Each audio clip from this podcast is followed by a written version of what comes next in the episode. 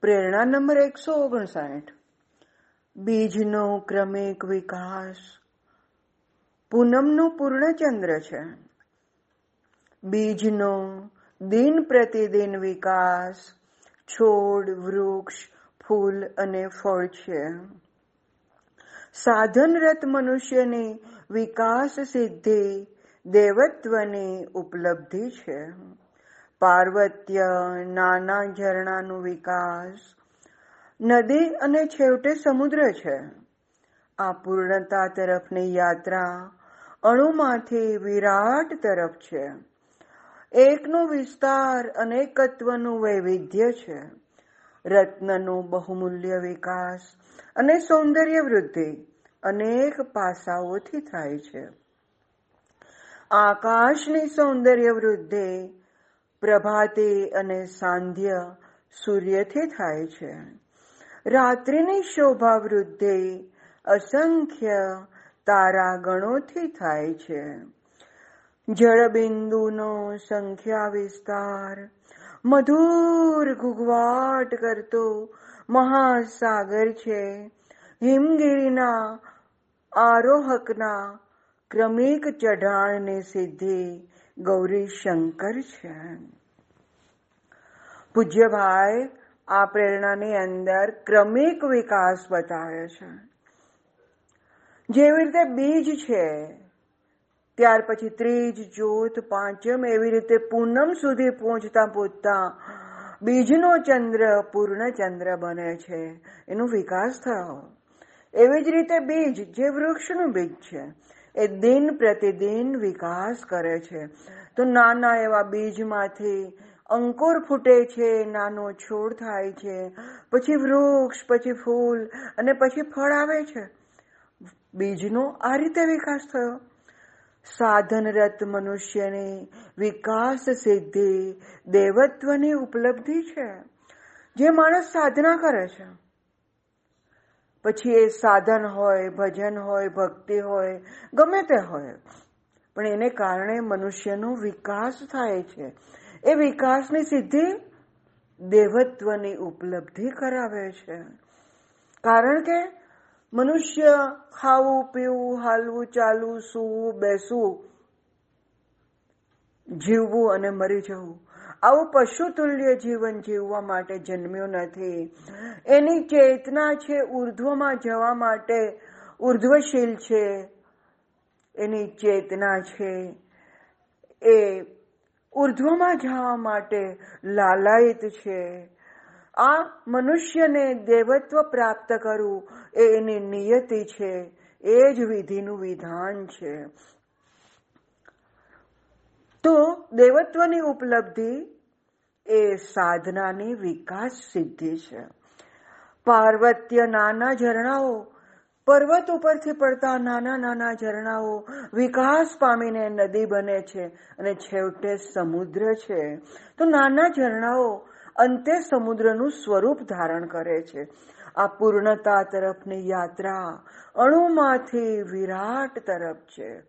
અણુમાંથી વિરાટ તરફ જે જાય છે, એ યાત્રા પૂર્ણત્વની યાત્રા બને છે. એવી જ રીતે એકનો વિસ્તાર અનેકત્વનું વૈવિધ્ય છે. એકોહમ બહુશ્યામ, એકમાંથી ભગવાન અનેક બન્યો, છતાં પણ એકત્વ પકડી રાખ્યું. તો એકનો વિસ્તાર અને વૈવિધ્ય અનેકત્વનું થયું. રત્ન મૂલ્યનો વિકાસ અને સૌંદર્ય વૃદ્ધિ અનેક પાસાઓથી થાય છે. જેવી રીતે ડાયમંડ છે, હીરો છે કે બીજા કોઈ રત્નો છે, એ સીધા જ જોઈએ તો પથ્થર જેવા લાગે છે. પણ એના ઉપર અનેક પાસાઓ પડે તો એના સૌંદર્યની ગજબની વૃદ્ધિ થાય છે. આ રત્નનો વિકાસ થયો. એમાં વિવિધતા આવી સૌંદર્ય વૃદ્ધિ થઈ. એવી જ રીતે આકાશની સૌંદર્ય વૃદ્ધિ પ્રભાતી અને સાંધ્ય સૂર્યથી થાય છે. આકાશમાં સૌંદર્ય કેવી રીતે વૃદ્ધિ પામે છે? તો પૂજ્ય ભાઈ સમજાવે છે, પ્રભાતી સૌંદર્ય, ઉષાનું સૌંદર્ય અને સાંધ્ય સૌંદર્ય એ સાંધ્ય સૂર્યથી થાય છે. જ્યારે સવાર સવારમાં સ્વર્ણિમ કિરણો સાથે સૂર્યનું આગમન થાય છે, ત્યારે આકાશ અફલાતુન લાગે છે. અને સાંધ્ય સૂર્યથી, પણ આકાશ રતુમળું અને મસ્ત કલરથી અવનવું બને છે. તો પ્રભાતી અને સાંધ્ય સૂર્યથી આકાશની સૌંદર્ય વૃદ્ધિ થાય છે અને રાત્રિની શોભા વૃદ્ધિ અસંખ્ય તારાગણો જે ચમકી ઉઠે છે, એનાથી થાય છે. એકત્વનું સૌંદર્ય અને એનો વિકાસ બહુમૂલ્ય થાય છે. એકત્વ, વિસ્તાર પામીને અનેકત્વની વિવિધતા અર્પણ કરે છે. એવી જ રીતે જળબિંદુનો સંખ્યા વિસ્તાર. નાનું એવું જળબિંદુ છે. એ અનેક જળબિંદુ ભેગા થઈને, એની સંખ્યાનો વિસ્તાર થઈને એ મધુર ઘૂઘવાટ કરતો મહાસાગર બની જાય છે. એવી જ રીતે હિમગીરીના આરોહક હિમગીરી પર જે ચઢનાર છે, જે ચઢાણ કરે છે, એનું ક્રમિક ચઢાણ. અને એની સિદ્ધિ અંતે તો ગૌરી શંકર જ છે.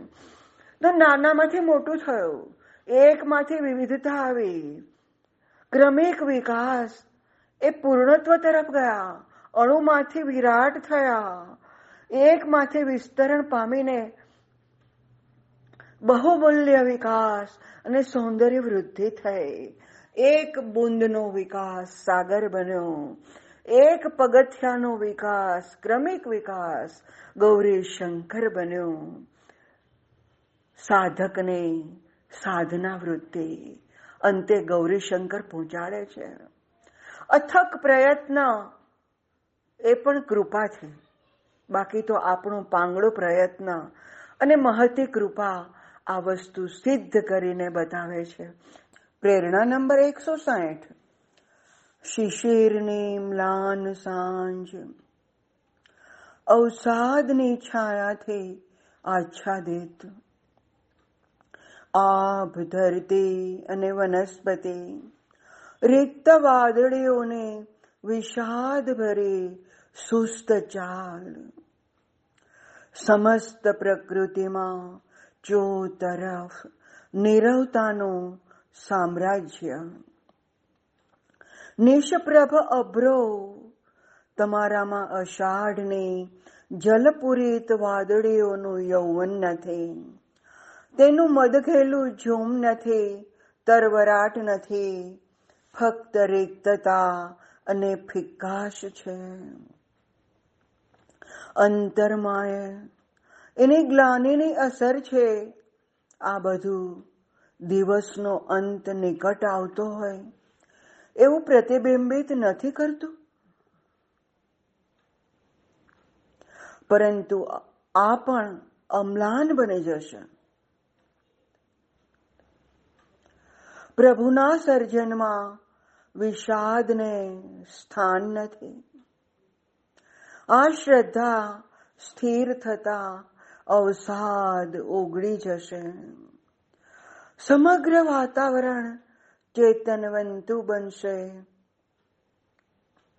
વસંતના પદચાપ સંભળાય છે. આગમન બહુ દૂર નથી. એની લહેરથી સમસ્ત પ્રકૃતિ પ્રાણવંતી બની જશે. શું આ ભાગવત લીલા જ નથી? શિશિરની મ્લાન સાંજ. કડકડતી ઠંડીની અંદર. સાંજનો સમય એકદમ મ્લાન લાગે છે, મલિન લાગે છે, નીરવ લાગે છે. જાણે અવસાદ નિરાશાની છાયાથી વાતાવરણ આચ્છાદિત થઈ ગયું હોય. આકાશ, ધરતી અને વનસ્પતિ બધું જ અવસાદથી વિષાદથી છવાઈ જાય છે. રિક્ત વાદળીઓ ખાલી થયેલી વાદળીઓ. એની વિષાદ ભરી સુસ્ત ચાલ છે. સમસ્ત પ્રકૃતિમાં જો તરફ નિરવતાનું સામ્રાજ્ય છે, કોઈ રવ નથી, કોઈ આનંદ નથી, કોઈ ઉત્સાહ નથી. સમસ્ત પ્રકૃતિ વિષાદ ભરી બની ગઈ છે. અભ્રો વાદળાઓ નિષ્પ્રભ છે. વાદળાઓની અંદર કોઈ પ્રભા દેખાતી નથી. અવસાદગ્રસ્ત થઈ ગયા છે. એનામાંથી જાણે ચેતન હરાઈ ગયું છે. તમારામાં અષાઢની જલપુરીત વાદળીઓનું યૌવન નથી. અષાઢ મહિનામાં જ્યારે વાદળાઓની અંદર જળ ભરાય છે, ત્યારે કેવા ધીંગી ધારે વરસતા હોય છે. કેટલું ચાપલ્ય હોય છે, કેટલો ઉત્સાહ હોય છે. જાણે યૌવન મદમાતું હોય, પણ અત્યારે આવું કંઈ જ નથી. તેનું મદગેલું જોમ પણ નથી, એનો તરવરાટ નથી. ફક્ત રિક્તતા, ખાલીપણું અને ફિકાશ છે. અંતરમાં એની ગ્લાનીની અસર છે. આ બધાની ગ્લાનીની અવસાદની અસર અંતરમાં પણ પડે છે. આ બધું જાણે દિવસનો અંત નિકટ આવતો હોય એવું ભાસે છે. શું આ પ્રતિબિંબિત નથી થતું? થાય છે. ચોક્કસ થાય છે. પરંતુ અહીંયા હારી જવાનો કોઈ સ્કોપ નથી. આ બધું થોડા જ સમયમાં અમ્લાન બની જશે. જે મ્લાન હતું એ અમ્લાન બનશે. જે નીરવ હતું એ ચેતનવંતું બનશે. એમાં એક પ્રભા આવશે, પ્રકાશ આવશે, નવજીવન આવશે. નવજીવનનો સંચાર થશે. રિક્તતા ચાલી જશે, વિષાદ ચાલ્યો જશે. કારણ પ્રભુના સર્જનમાં વિષાદને કોઈ સ્થાન નથી. કેમ કે ખુદ આનંદ સ્વરૂપ છે આનંદ ઘન છે, આનંદનું વિતરણ કરે છે. તો વિષાદ ક્યાંથી આવ્યો? આ શ્રદ્ધા સ્થિર થતા જ. અવસાદ ઓગળી જશે, વિષાદ ઓગળી જશે, નિરાશા વહી જશે. સમગ્ર વાતાવરણ ચેતનવંતુ બનશે, તરો તાજા બનશે, પ્રકાશમય બનશે. જેની અંદર નવો ઉલ્લાસ છે, નવું ચેતન છે. નવી શક્તિનો સંચાર છે. કારણ હવે વસંતના પદચાપ સંભળાય છે. એ વસંતના પગલા સંભળાય છે. એનું આગમન બહુ દૂર નથી. એની લહેરથી, સમસ્ત પ્રકૃતિ પ્રાણવંતી બની જશે વસંતની એક માત્ર લહેર આવશે ને સમગ્ર પ્રકૃતિની અંદર નવો પ્રાણ પુરાશે નવું તેજ આવશે નવો ઓજ આવશે નવી સુરભી આવશે નવું જીવન આવશે શું આ ભાગવત લીલા જ નથી ઓફકોર્સ છે જ આને જ ભાગવત લીલા કહેવાય કેમ કે પ્રભુ છે અંતર્યામી છે. એ આનંદનો ભંડાર છે જ્ઞાનનો ભંડાર છે. આપણે ભગવાનને માત્ર ધન, પદ, માન, પ્રતિષ્ઠા, કુટુંબ, પુત્ર, પુત્રી એ બધા માટે માગીએ છીએ. પણ ભગવાનને ભગવાન માટે નથી માગતા. આપણે ભગવાનના શરણે જવાનું છે એના ચરણે જવાનું છે. ભગવાનને જ માગી લઈએ તો? ભગવાનનો આપણે કરણ તરીકે ઉપયોગ ન કરીએ. ભગવાન આપણો કરણ તરીકે ઉપયોગ કરે, એવું આપણે કરીએ તો? ભગવાન આનંદ ઘન છે. ભગવાન જ્ઞાનનો ભંડાર છે. એને ખબર છે કે આપણને શું જોઈએ છીએ? ભગવાન આપણા શ્વાસોશ્વાસ કરતા પણ વધુ નજીક છે. ભગવાન બધું જ જાણે છે. ખાલી ભગવાનને માગી લઈશું ને? તો જીવન સંગ્રામ જીતી જઈશું. અવસાદ અને વિષાદની જગ્યાએ આનંદ છલકાશે. મુક્તિનો આનંદ મળશે. ગીત ગાતા તમે જશો, આનંદના ગીત ગાતા જશો. મુક્ત ઉડયન કરતા જશો. મુક્ત આકાશની અંદર નિરવધિ આનંદની પ્રાપ્તિ થશે. પ્રેરણા નંબર એકસો એકસઠ. તું શીત ચંદ્ર પ્રભા તું દાહક અગ્નિ તું મદઘેલી વસંત તું શુષ્ક જીર્ણ શીર્ણ પાનખર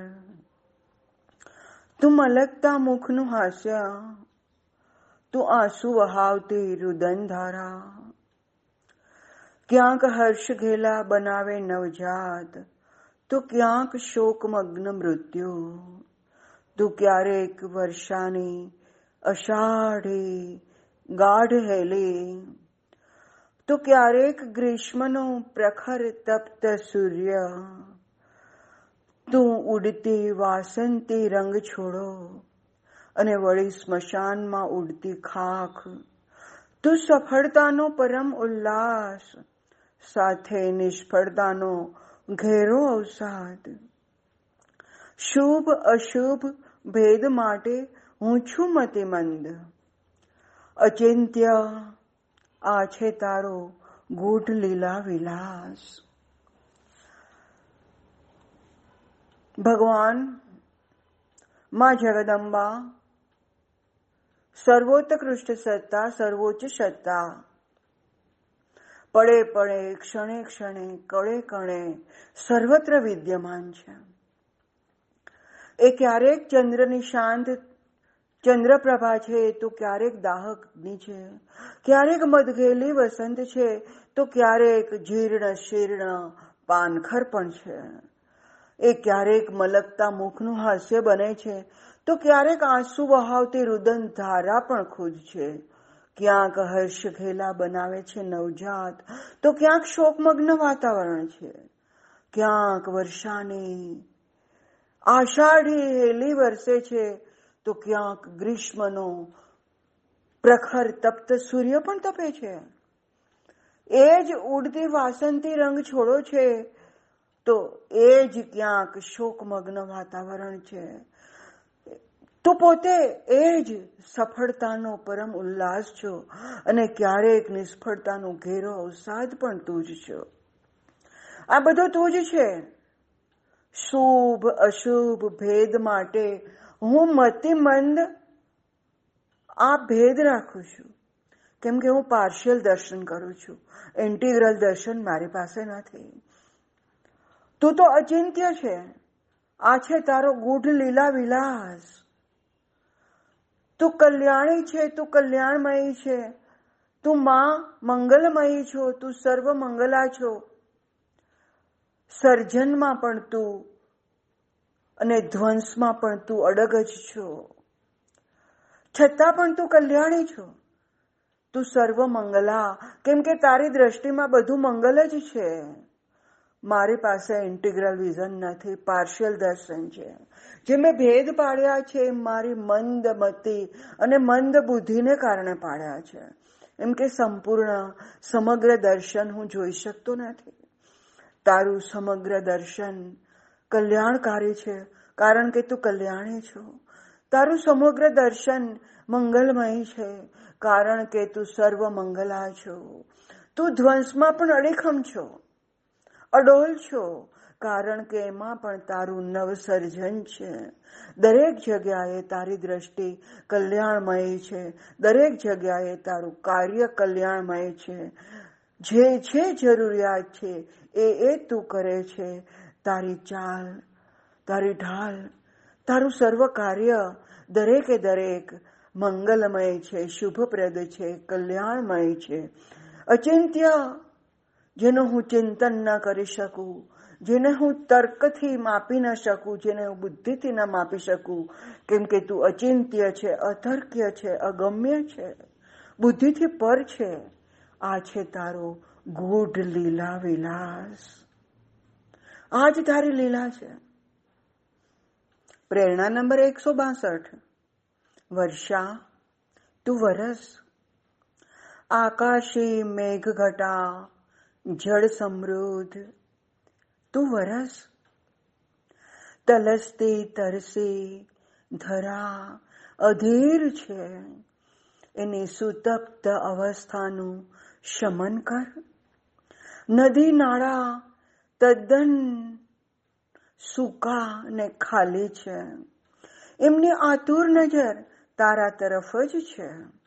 વનસ્પતિ પશુ પક્ષી અને માનવ તને ઝંખે છે. તું મન મૂકીને વરસ. ધરતીને તરબોળ કરી દે.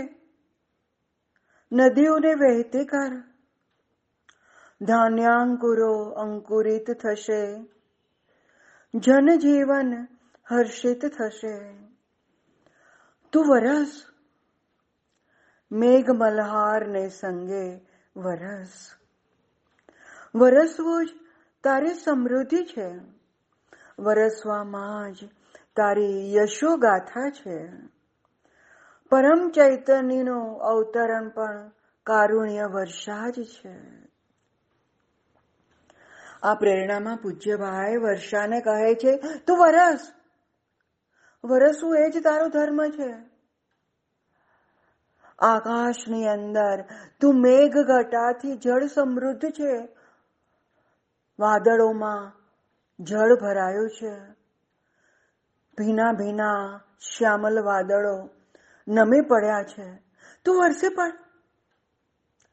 કેમ કે ધરતી તરસી છે, અધીર છે, સુતપ્ત છે.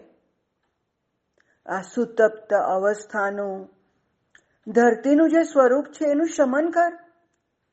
નદી નાળા તદ્દન સુકાઈ ગયા છે, ખાલી થઈ ગયા છે.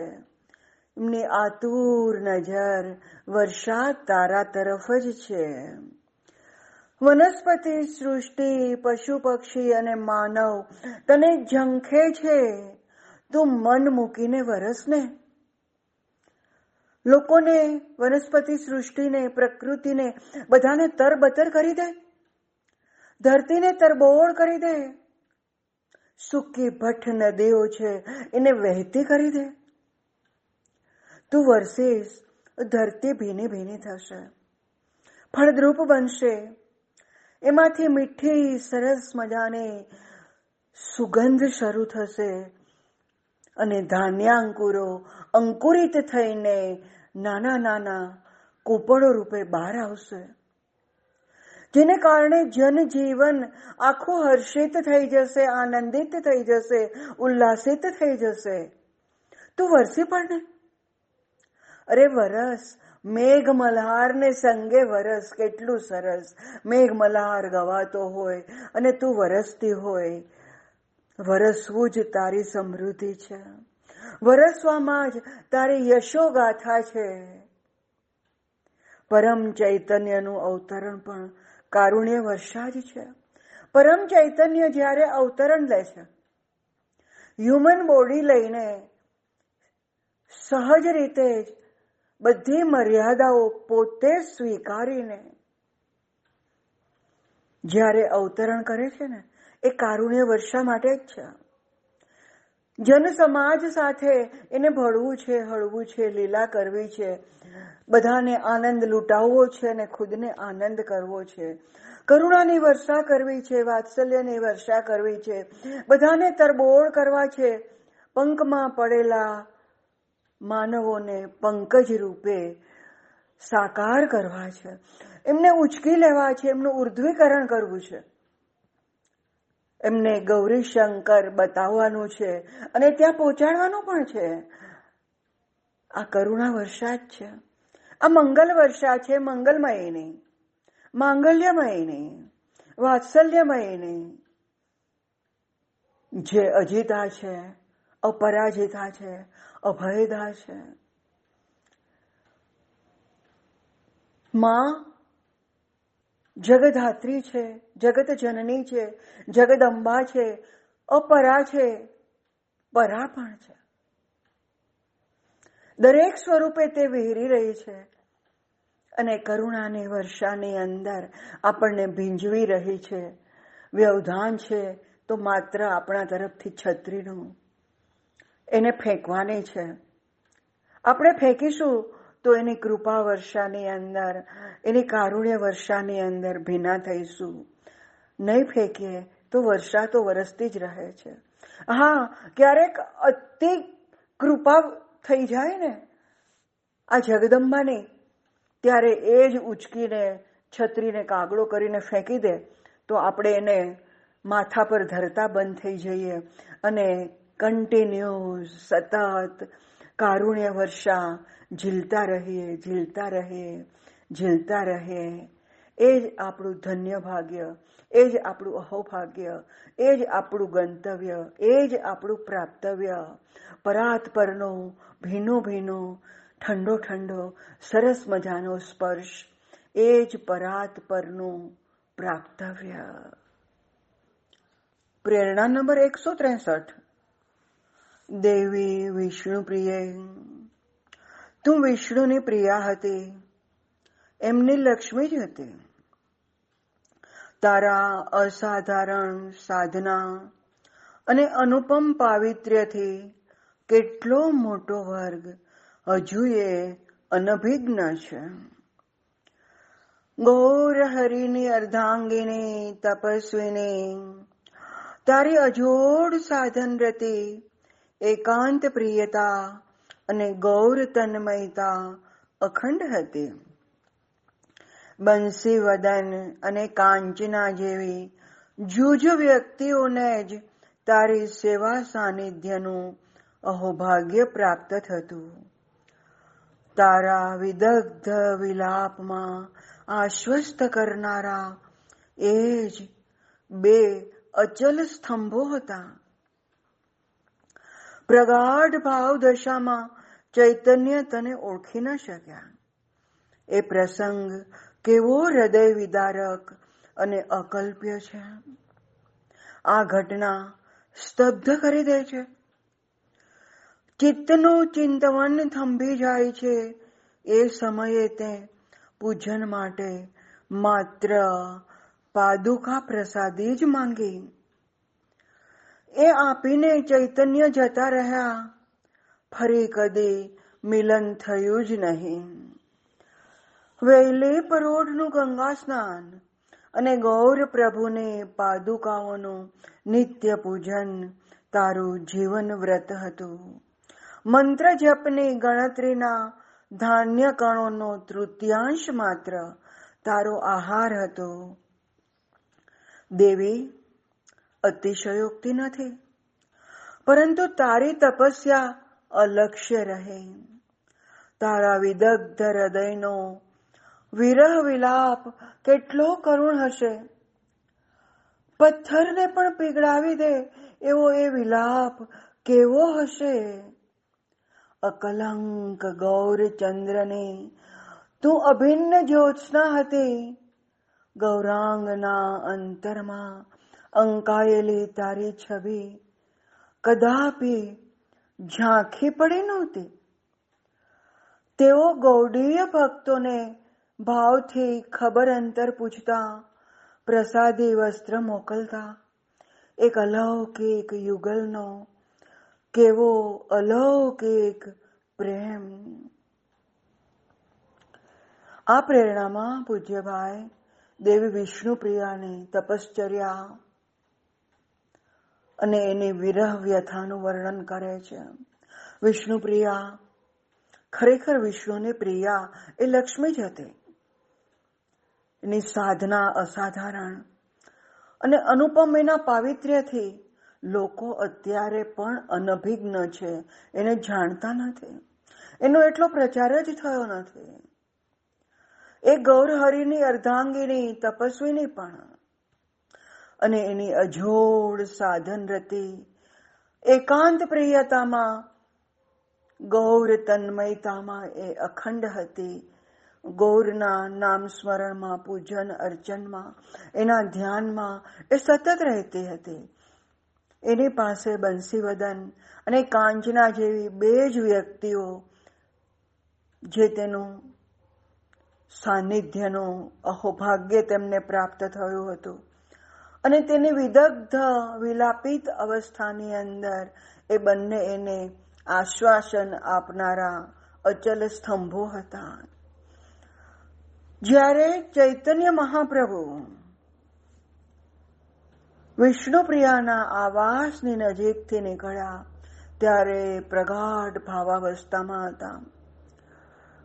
આ પ્રસંગ તો ગજબ હૃદય વિદારક છે. આ ઘટના આપણને સ્તબ્ધ કરી દે છે. ચિત્તનું ચિંતવન થંભી જાય છે. ચિત્ત ચિંતન નથી કરી શકતું, બુદ્ધિ તર્ક નથી કરી શકતી, ભાવ વિચારવા જ નથી દેતો. આ સમયે એટલી સ્તબ્ધ ઘટના કે ચૈતન્ય ભાવાવસ્થામાં વિષ્ણુ પ્રિયાને ઓળખી ના શક્યા. ગજબનો હૃદય વિદારક પ્રસંગ અકલ્પ્ય પ્રસંગ બન્યો. અને ત્યારે તે માત્ર પ્રસાદી રૂપે તેમની ચરુણ પાદુકાને જ યાચના કરી. તે આપીને ચૈતન્ય જતા રહ્યા. પછી ક્યારેય મિલન થયું નહીં. પરંતુ વહેલે પરોઢનું તારું ગંગા સ્નાન અને ગૌર પ્રભુની પાદુકાઓનું નિત્ય જે પૂજન, આ તારું જીવન વ્રત હતું. મંત્ર જપ કરતી વખતે જે ચોખાના દાણા તું મૂકતી, એનો ત્રીજો ભાગ માત્ર તારો આહાર હતો. દેવી, અતિશયોક્તિ નથી, પરંતુ આ તારી તપસ્યા અલક્ષ્ય રહે. કોઈએ એના પર લક્ષ્ય આપ્યું નહીં.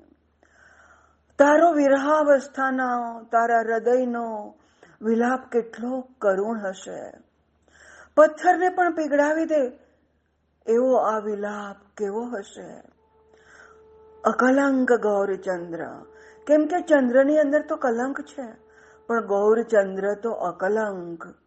તું એની અભિન્ન જ્યોત્સના, તું એની અભિન્ન ચાંદની હતી. ગૌરાંગના અંતરની અંદર કંડારાયેલી તારી છબી હતી, જે કદાપી ઝાંખી નહોતી પડી. તેઓ ગૌડીય ભક્તોને તારા ખબર અંતર પૂછતા ક્યારેક પ્રસાદી કે વસ્ત્ર પણ ભેટ રૂપે તને મોકલાવતા. અલૌકિક યુગલનો કેવો અલૌકિક પ્રેમ. યુગલ અલૌકિક હોય તો નેચરલ છે કે પ્રેમ પણ અલૌકિક જ હોય ને. જે તર્કજન્ય નથી,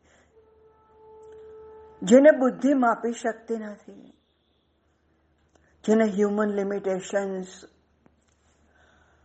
પોતાની મર્યાદાઓને કારણે ઓળખી શકતું નથી. આ અલૌકિક પ્રેમ છે. અલૌકિક યુગલ છે. બધું અપાર્થિવ જગત જ છે. એ ભાવાવસ્થાથી જાણી શકાય. હૃદય પીછાણી શકે. બુદ્ધિ તો એનાલિસિસ કરે. બુદ્ધિ પાંગડી છે. પ્રેમથી જ પીછાણી શકાય. અને પ્રેમ જ અને ભાવ જ આમાં આગળ લઈ જઈ શકે. પ્રેરણા નંબર એકસો ચોસઠ. અનંતતામાં ડૂબેલી ચેતના.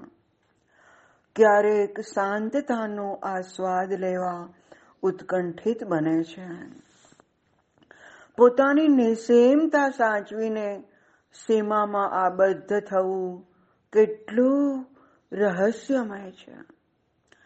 સીમા બંધનની આ સ્વૈચ્છિક સ્વીકૃતિ અને સીમાનું ઉલ્લંઘન એ એની મધુર ક્રીડા છે. લીલા વિલાસ છે. ઘોર નિશામાં અસંખ્ય દીપ પ્રગટાવવા અને વહેલી સવારે અદ્રશ્ય કરતા જવા. એ ક્રીડા કેટલી વિસ્મયકારી છે. કોકિલનો પંચમ સ્વર સંગીતજ્ઞ માટે નવીન દિશાનું ઉઘાડ કરે છે. સરોવર તટે કલહંસ વિરુતમ, એક જુદા જ રહસ્યમય જગતમાં લઈ જાય છે. તૃણાંકુર પરના તુષાર બિંદુ ચમકતા મોતીની જેમ ચમત્કૃત કરે છે. મર્મી કલાવિદ વ્યક્તિ આ બધું નિહાળે છે. ત્યારે અંતર્મુખ બની, સંકીર્ણ ચેતનામાંથી મુક્ત થઈ. વિરાટ ચેતનામાં સ્થિર થાય છે. સ્થળ કાળને ઉલ્લંઘી જાય છે. અહંકારી અસ્મિતાથી મુક્ત થાય છે. અંતરમાં આનંદની સરવાણી ફૂટે છે. એ જગત બંધુ બને છે. તેને અભેદનું ગાઢ આલિંગન મળે છે. યથાર્થ રહસ્યમયતામાં ડૂબી જતા પ્રકૃતિનું નૂતન દર્શન થાય છે. રામકૃષ્ણ, ચૈતન્ય અને મીરા રહસ્ય જગતના યાત્રી હતા. એમના ગાન, નર્તન અને દર્શન એક તદ્દન વિલક્ષણ આયામની સઘન અનુભૂતિઓ જ હતી. આ પ્રેરણામાં પૂજ્ય ભાઈ બતાવે છે, જ્યારે અનંત પોતે શાંતતાનો આસ્વાદ લેવા ઉત્કંઠિત બને. જે અનંત છે, એ પોતે પણ બોર્ડર લેસ હોવા છતાં બોર્ડરની અંદર આવીને એનો આસ્વાદ લેવા માટે ઉત્કંઠિત બને. નિસિમતાને પોતાની અલગ જ સાચવી રાખે, છતાં પણ સ્વેચ્છાએ સીમાબદ્ધ થાય. હ્યુમન લિમિટેશન સ્વેચ્છાએ સ્વીકારે. એમાં કોઈ કર્મ બંધન નથી. એમને કોઈ અભાવ નથી. બધા અભાવોનો અભાવ એમનો સ્વભાવ છે. સ્વેચ્છાએ સીમાની અંદર બદ્ધ થાય છે. હ્યુમન લિમિટેશન્સમાં બદ્ધ થાય છે. કેટલું રહસ્યમય છે. અને સીમાબંધનની આ સ્વૈચ્છિક સ્વીકૃતિ એ પણ એમની જ છે. અને સીમાનું ઉલ્લંઘન એની મધુર ક્રીડા છે. એનો લીલા વિલાસ છે. કેમ કે એ પોતે જ લો મેકર છે અને લો બ્રેકર છે. પોતે જ નિયમો બનાવે છે. અને ક્યારેક સમયની માંગ, સંજોગોની માંગ જોતા સહજપણે એ નિયમો તોડી પણ નાખે છે. પોતે આની અંદર અનુસ્યુત છે. નોર્મલ સંજોગોમાં એ ઉલ્લંઘન કરતો નથી સીમાનું. પરંતુ જ્યારે એવો સમય આવે ને, ત્યારે એનું ઉલ્લંઘન પણ કરે છે. લો બ્રેક પણ કરે છે. પરંતુ આ પણ એની એક ક્રીડા છે, એની રમત છે. એનું લીલા વિલાસ છે, એનું લીલા નાટ્ય છે. ઘોર નિશામાં કાળી રાત્રિની અંદર, ઘેરાયેલી રાત્રિની અંદર અસંખ્ય તારક દીપ પ્રગટાવે છે. અને વહેલી સવારે આ બધા અદ્રશ્ય કરી દે છે. આ લીલા કેટલી વિસ્મયકારી છે. આ ક્રીડા કેટલી મનોમુગ્ધકારી છે. એવી જ રીતે કોકિલનો પંચમ સ્વર, જે સંગીતના જાણકારો છે, એના માટે નવીન દિશાનો ઉઘાડ કરે છે, નવા દ્વાર ખોલી આપે છે. સરોવર તટે કલહંસ. એનું જે યુગલ છે એને ફ્લોટ કરતું જોઈને તરતું જોઈને આપણે એક જુદા જ રહસ્યમય જગતની અંદર સરી પડીએ છીએ. પર્ણો પર મોતી જેવા તુષાર બિંદુ જામી જાય છે. મોતીની જેમ ચમકે છે. ત્યારે આ બધું નિહાળતો નિહાળતો, જોતો જોતો કોઈ મરમી, કોઈ કલાવેદ, કોઈ કલાકાર આ બધું નિહાળે છે ને? ખરા દિલથી. ત્યારે એકદમ અંતર્મુખ બની જાય છે. અને સંકીર્ણ ચેતનામાંથી મુક્ત થઈ જાય છે. વિરાટ ચેતનામાં સ્થિર થાય છે. બાઉન્ડ્રીઝ તૂટી જાય છે. અને વિરાટ ચેતના. એની અંદર પદાર્પણ થાય છે અને સ્થિર પણ થાય છે. ટાઈમ અને સ્પેસ આને સ્પર્શતા નથી. અહંકારથી મુક્ત થાય છે. અહીંયા અહંકાર છે, એ ઓગળી જાય છે, ગળી જાય છે, વહી જાય છે. અને અંતરમાં આનંદની સરવાણી ફૂટી નીકળે છે. એ જગત બંધુ બને છે, બધાનો બંધુ બને છે, બધાનો સખા બને છે, બધાનો સુહૃદ બને છે.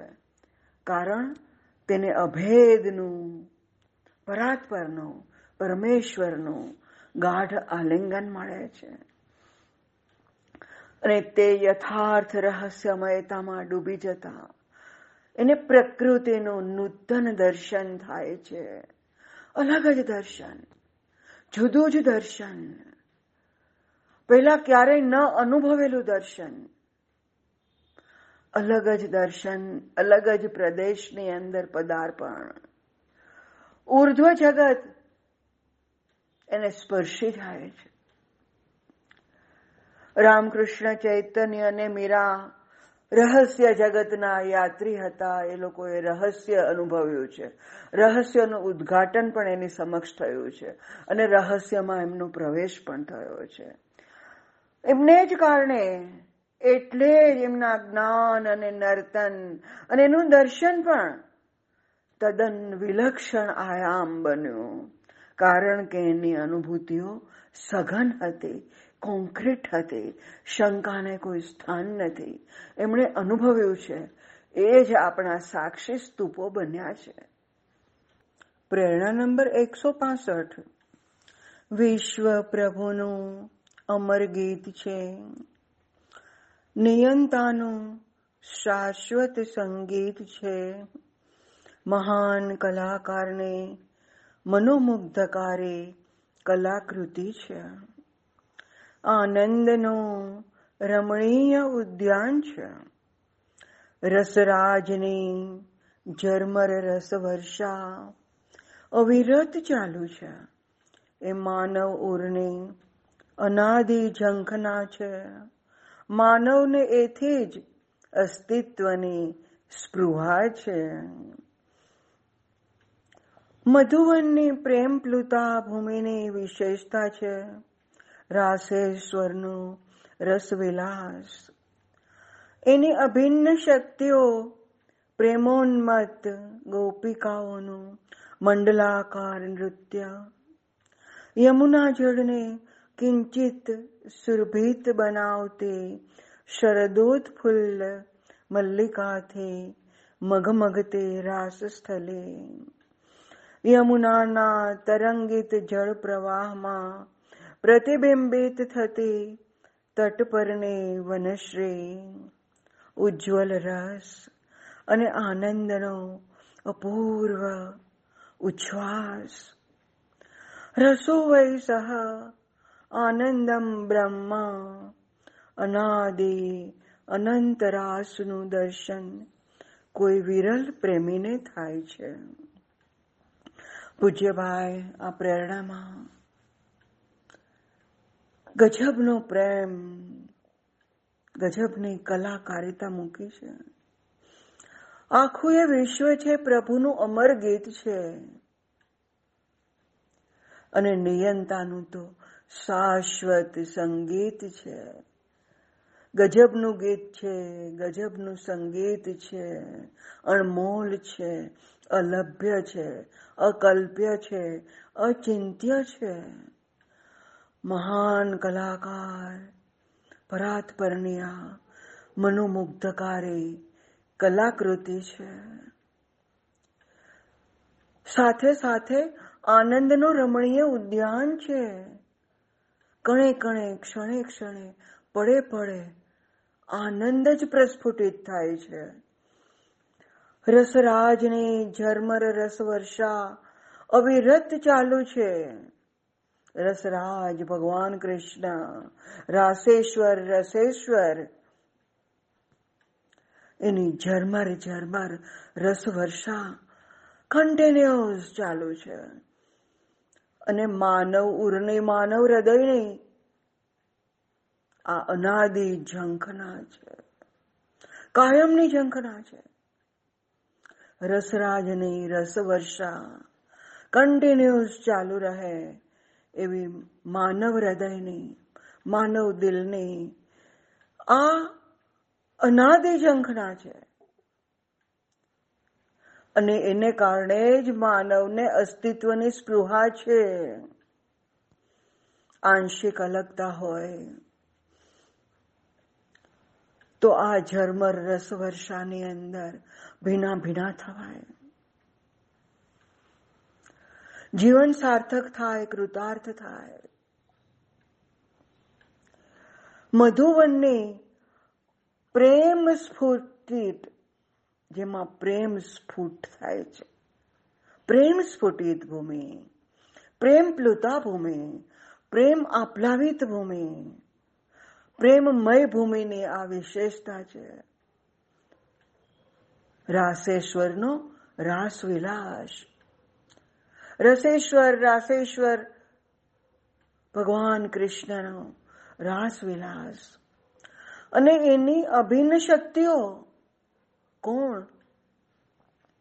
પ્રેમોન્મત ગોપિકાઓ. પ્રેમની અંદર જે ઉન્મત છે, પાગલ થઈ છે, ગાંડી થઈ છે, જે પોતાનું અસ્તિત્વ ભૂલી ગઈ છે, પોતાની સોશિયલ સામાજિક જવાબદારીઓ, કુટુંબની જવાબદારીઓ બધું જ ભૂલી ગઈ છે. ઇવન પોતાની જાતને ભૂલી ગઈ છે. આવી પ્રેમોન્મત ગોપીઓનું વર્તુળાકાર નૃત્ય, મંડલાકાર નૃત્ય. પૂજ્યભાઈનો મંડલાકાર શબ્દ પ્રિય છે. શરદોત્ફુલ્લ મલ્લિકાથી મગમગતી રાસ સ્થલે શરદ ઋતુની અંદર ઉત્ફુલ્લ થયેલી ખીલેલી, પ્રફુલ્લિત થયેલી મલ્લિકાથી રાસ સ્થલી રાસ રાસસ્થળ મગમગી રહ્યો છે યમુનાના તરંગિત જળ પ્રવાહમાં તટ પરની વનશ્રી વનસ્પતિ સૃષ્ટિ પ્રતિબિંબિત થાય છે કેટલું મધુર અનોખું દ્રશ્ય છે જેની ઝીણવટ ભરી સૂઝ હોય ને ઝીણવટ ભરી દ્રષ્ટિ હોય એ જ પ્રકૃતિમાં જાય ત્યારે આ દર્શન કરી શકે કે તટ પર જે વનશ્રી છે. એ યમુના જળ હોય, કોઈ પોંડ હોય, કોઈ પણ ઝરણું હોય, તો એની અંદર પ્રતિબિંબિત થાય ત્યારે કેવી લાગે છે? એક તો એ પ્રતિબિંબ ઉપર નજર પડવી જોઈએ અને એ નજરથી પાન કરવાની વૃત્તિ જોઈએ. મસ્તી આવી જાય. ઉજ્જવલ રસ અને આનંદનો આ અપૂર્વ ઉચ્છ્વાસ છે. શાંતિનો શ્વાસ બહાર લે છે, આનંદનો શ્વાસ બહાર લે છે, અને ઉજ્જવળ રસ અને આનંદ પ્રાપ્ત થયા પછી આનંદનો અપૂર્વ ઉચ્છ્વાસ પણ બહાર આવે છે. બહુ મસ્ત વાત છે, કારણ રસો વય સહ આનંદમ બ્રહ્મ. આજ રસ, આજ આનંદ બ્રહ્મ. અનાદિ અનંત રાસનું દર્શન. કોઈ વિરલ પ્રેમીને થાય છે. એમાં જઈ શકાય છે. પહોંચી શકાય છે. જ્યારે ભાવાવસ્થા પ્રબળ બને છે ને, ત્યારે રાસની અંદર રસરાજ પ્રેમ વર્ષા વરસાવીને પ્રવેશ આપી દે છે.